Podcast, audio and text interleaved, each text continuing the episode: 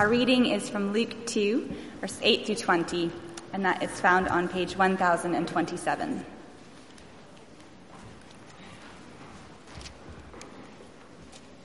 So, beginning at verse 8. And there were shepherds living out in the fields nearby, keeping watch over their flocks at night. An angel of the Lord appeared to them, and the glory of the Lord shone around them, and they were terrified. But the angel said to them, Do not be afraid. I bring you good news that will cause great joy for all the people. Today, in the town of David, a Savior has been born to you. He is the Messiah, the Lord. This will be a sign to you. You will find a baby wrapped in cloths and lying in a manger. Suddenly, a great company of the heavenly host appeared with the angel, praising God and saying, Glory to God in the highest heaven, and on earth peace to those on whom his favor rests. When the angels had left them and gone into heaven, the shepherds said to one another, Let's go to Bethlehem and see this thing that has happened, which the Lord has told us about. So they hurried off and found Mary and Joseph and the baby, who was lying in the manger. When they had seen him, they spread the word concerning what had been told them about this child. And all who heard it were amazed at what the shepherds said to them. But Mary treasured up all these things and pondered them in her heart. The shepherds returned, glorifying and praising God for all the things that they had heard and seen, which were just as they had been told. Thank you very much, Amanda, for reading for us. Please do keep that open. It's a, it's a captivating story, uh, and it's one that I'm sure is very familiar. It's, uh, it's such an important part of, of the Christmas narrative. Um, so much what makes Christmas. Where would Christmas be without the shepherds? What, what nativity would be complete without a small child with a, with a sort of cardboard crook and another child dressed up uh, as a sheep? Uh, what carol service would be complete without a rousing rendition of Hark the Herald Angels Sing? Um, I'm telling you, audience participation. Who reckons they've received a Christmas card already this year which has sheep or shepherds on it? Just show of hands. Interesting, yeah. So about half of ours, I'd say, have got some sort of sheep-related thing on the front. It's all very lovely, all very fluffy and fuzzy and, and warm, and it makes us, you know, puts us in mind of, of a fairy story. And then the rest of the year, we pack it all away into the boxes with the rest of the Christmas decorations and forget all about it. As with so much of the Christmas story, the familiarity blinds us. Um, we just see the nice, fluffy fairy tale. Uh, we don't see what it has to say to us in 2017 or indeed 2018. And as I've been reading this passage again this week, I've just been struck by what a brilliant picture it provides of what the Christian life is all about. Whether we're, we're looking into it for the first time or we've been doing it for decades, this gives us the essence of what it means to follow Jesus. Quite simply, we have a God who speaks and people who respond. We have a God who speaks to all people about his son, Jesus Christ. And we have people who respond by going to Jesus and then sharing him with others. That, that very straightforwardly is what we're going to explore this morning. And there's some headings on the back of the service order if that would be a help for you. But let's start by going back to that first Christmas night. Jesus has been born. He's been wrapped up in swaddling clothes and put carefully in a manger the greatest miracle the world has ever seen, God becoming a human being, has just been accomplished. And no one knows. I mean, obviously, Mary knows about it. She'd have to, you know, have been pretty blase to have not realized she's just given birth. Joseph will probably know. And a few very confused animals are probably wondering why they can't get at their feeding trough. But the very best news in the world, and no one knows about it. Who's going to find out first? I found myself imagining the conversation between Gabriel and the angels with God shortly after this had happened. I'm pretty sure, sure the angels knew what was going on, but just, just run with it. Gabriel walks into God's office. Right, boss, cracking job. Incarnation is a go. Let's talk PR. Who do you want us to tell first? Oh, oh, don't say, let me guess, let me guess. the king, king up in Jerusalem, very, very important demographic, very powerful, very important man, can make all kinds of things happen. He'll definitely want to know. Should we go? No, no, we're not, we're not going to him. Okay, um, let me think. Priests, the priests in the temple, very pious people, always praying, always saying how much they're longing for your kingdom to come. Surely we should go to them. No, not, not them either. Okay. Got it. Scribes and philosophers, very clever people. They've been thinking for years about how to lead a good life. Um, they've been searching through all kinds of books, having endless erudite discussions. Let's go to them. No, not them either. None of them. Not the powerful, not the pious, not the learned. Who do you want us to go to then? Shepherds? Well, why them? Are they, are they especially religious shepherds? Know, surely they must be. They must be very special to be picked out to be favored in this way. You know, sitting around their fire, Bibles open, talking of weighty matters. Well, no. All Luke tells us is that they were watching their flocks, verse 8. For them, it was just another normal night shift, sitting in the dark, probably quite bored. Amos, Yes, Eli? Are the sheep still there? You've asked me that ten times already tonight. Yes, the sheep are still there. To quote the, the, the caricature of the great, great caricature of a great carol, they were just as likely to have been washing their socks as doing anything else. These are not people desperately seeking after God, not longing for his kingdom to come. They're quite literally sitting around in the dark. And yet, these are the people to whom God chose to first reveal his Son out of anyone else in the world. And why? Well, the angel explains in verse 10 this is good news of great joy for all the people. Not just the powerful, not just the pious, not just the clever and the accomplished, all people. Shepherds on hillsides the person down the road, me and you. God goes to the shepherds first to show precisely that this is not about who we are, what we have done, or even what we can do. This is not about our desire to seek after God and know Him. In a sense, the shepherds sitting in the dark represent all humans who have ever lived, whatever station in life, getting on with life, as it were, in the dark, not doing anything to deserve a relationship with God, not interested in knowing Him. And yet, to these people, God speaks. And what does He have to say? What message do the angels bring? What does He really want these shepherds to know?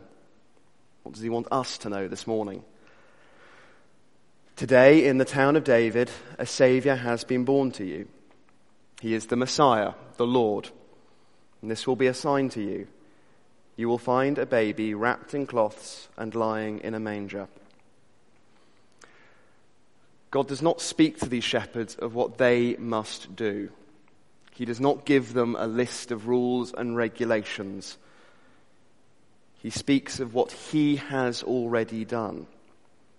And he speaks of a person, and not just any person, his own son, who is the Saviour, the Messiah, and the Lord, all wrapped up into one. And although this is something that God has done, don't, don't miss the personal relevance. Verse 11 and 12. A Saviour has been born to you.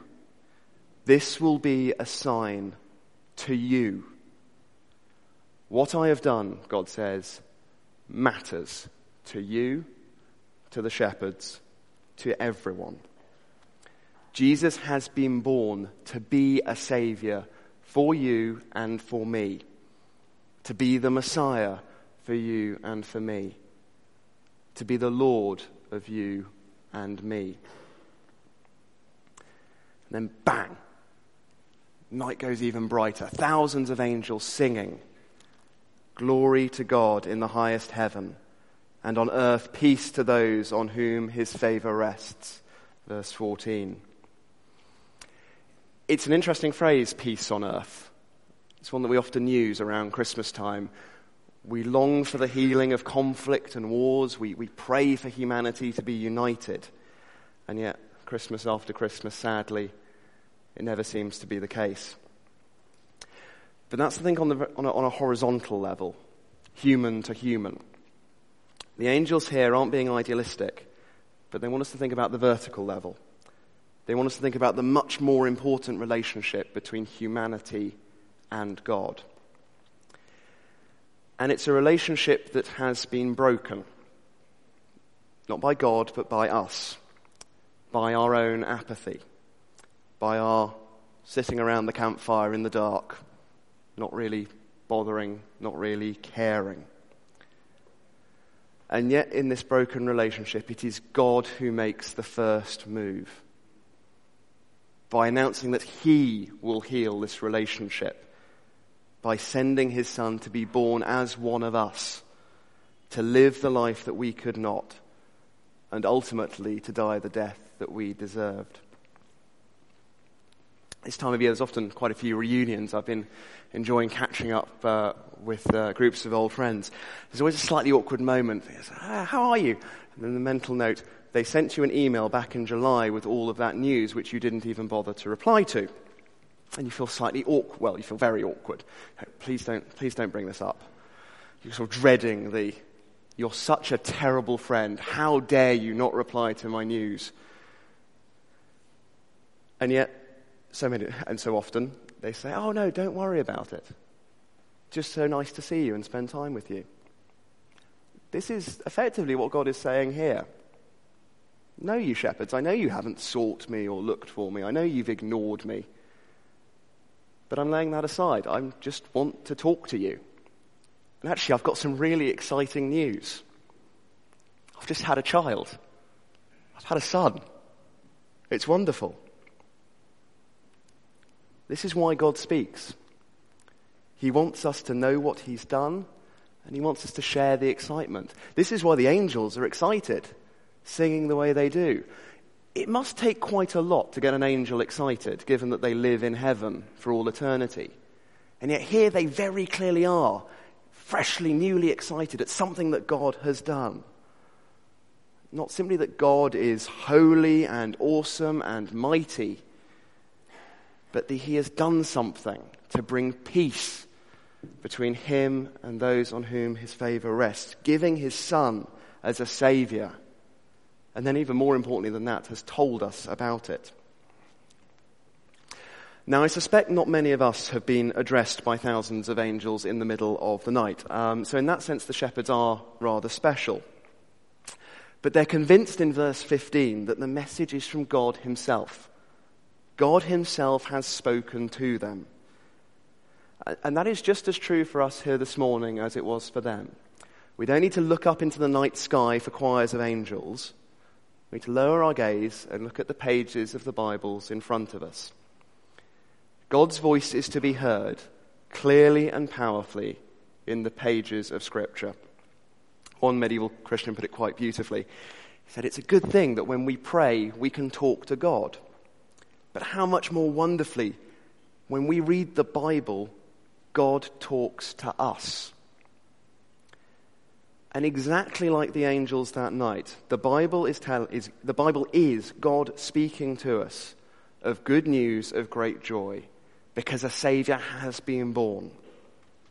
Just think about that for a moment. Every single time you open a Bible, it is the exact equivalent of thousands of angels appearing in the night sky to address you. And It doesn't matter if it's a battered old copy in, in your bedroom one morning, uh, or, or, you're flicking through an app on your phone on the train to work, or you're listening to an audio recording in your car.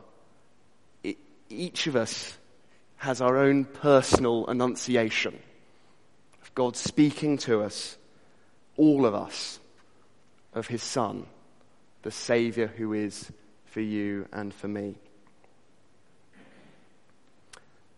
That's the God in this passage, a God who speaks. How do the shepherds respond? What do they do? Here they are, standing in the field, probably blinking a bit to get used to the dark again. What happens next? Verse 15 Let's go to Bethlehem and see this thing that has happened, which the Lord has told us about. You can feel the urgency. You know, come on, guys, not a moment to lose. And then they hurry off just like that. No one says, What about the sheep? You know, who's going to look after them? Shouldn't we just wait a few hours? You know, it's a bit antisocial to go knocking on doors in the middle of the night looking for a baby. You know, it might annoy a few people. Let, us just wait for the day shift to turn up, and then we can go and look. I mean, it's a baby, it's not going anywhere. No, this is too important. God has just spoken to the shepherds about the most important thing that has ever happened, and He's chosen to tell them first. This is not the time to be cautious. This is not a time to worry about the cost. This is the time to go and see. And what do they find? Well, they find Mary and Joseph and the baby lying in a manger, verse 16. In other words, they found everything had worked out just as God had told them it would. It's interesting if you just look back at what the angels say. God doesn't actually tell the shepherds to go to Bethlehem. You know, he certainly doesn't give them a time scale. You know, guys, you've got before dawn, so that gives you two and a half hours to get down there. Better hurry up. No, it's just their giddy excitement at what they've been told carries them along.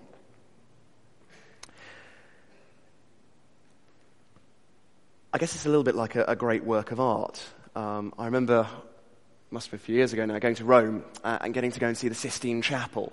Beautiful work of art, even, you know, taller than our, uh, our church here and just walking into this chapel, seeing this painting, and just stopping, mouth dropping, and having to stare at just how amazingly beautiful it was. And then someone poked me in the queue because they wanted to look at it as well. And we moved on. That's what's gone on here. If we want to share the excitement of the shepherds, then all we have to do is look at what God has told them.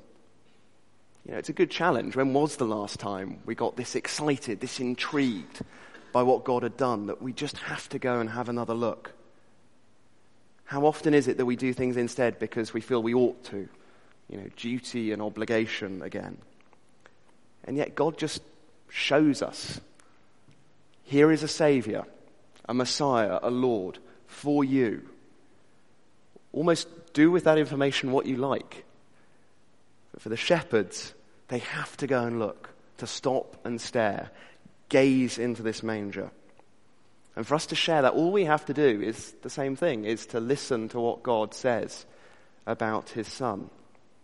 If we would share it, then open a Bible, and all we need to do is ask God to show us the glories of his son through its words, and read. That's what it would mean for us to go to Bethlehem this morning, to go and gaze into the manger at the one who came to save us and give us peace with God. What do the shepherds do next? Yeah, that was fun, chaps. Better get back to the sheep. No, verse 17 we read, When they had seen him, they spread the word concerning what had been told them about this child. Now, I don't know what time of night we've got to at this point. You know, it's probably just before dawn. First townspeople are yawning, you know, rubbing their eyes, opening up shops, taking the milk delivery in. And suddenly these shepherds start running up, babbling, all excited. You'll never guess what. God sent some angels to speak, and, and, and there's a baby sleeping in a, oh, calm down, sleeping in a manger, angels, what are you talking about? Then, listen, this baby, he's the Messiah, the, the Savior. He, he's come to bring us peace with God. Did, did we mention that, that, that, he's the Messiah? You would think that they'd gone crazy, um, particularly at that time of the morning, uh, and I'm sure what they said wasn't especially coherent. And yet, verse 18, all who heard it were amazed. Notice the parallel. The angels had spoken to the shepherds about Jesus, and the shepherds had been amazed. The shepherds now tell the inhabitants of Bethlehem about Jesus, and they too are amazed. What the angels had been to the shepherds, the shepherds now are for others. And notice that the amazement is the same. And the shepherds aren't turning up with blinding glory. They're simply turning up with the news of what God has done. It's a very simple message, boldly proclaimed, and yet it brings amazement.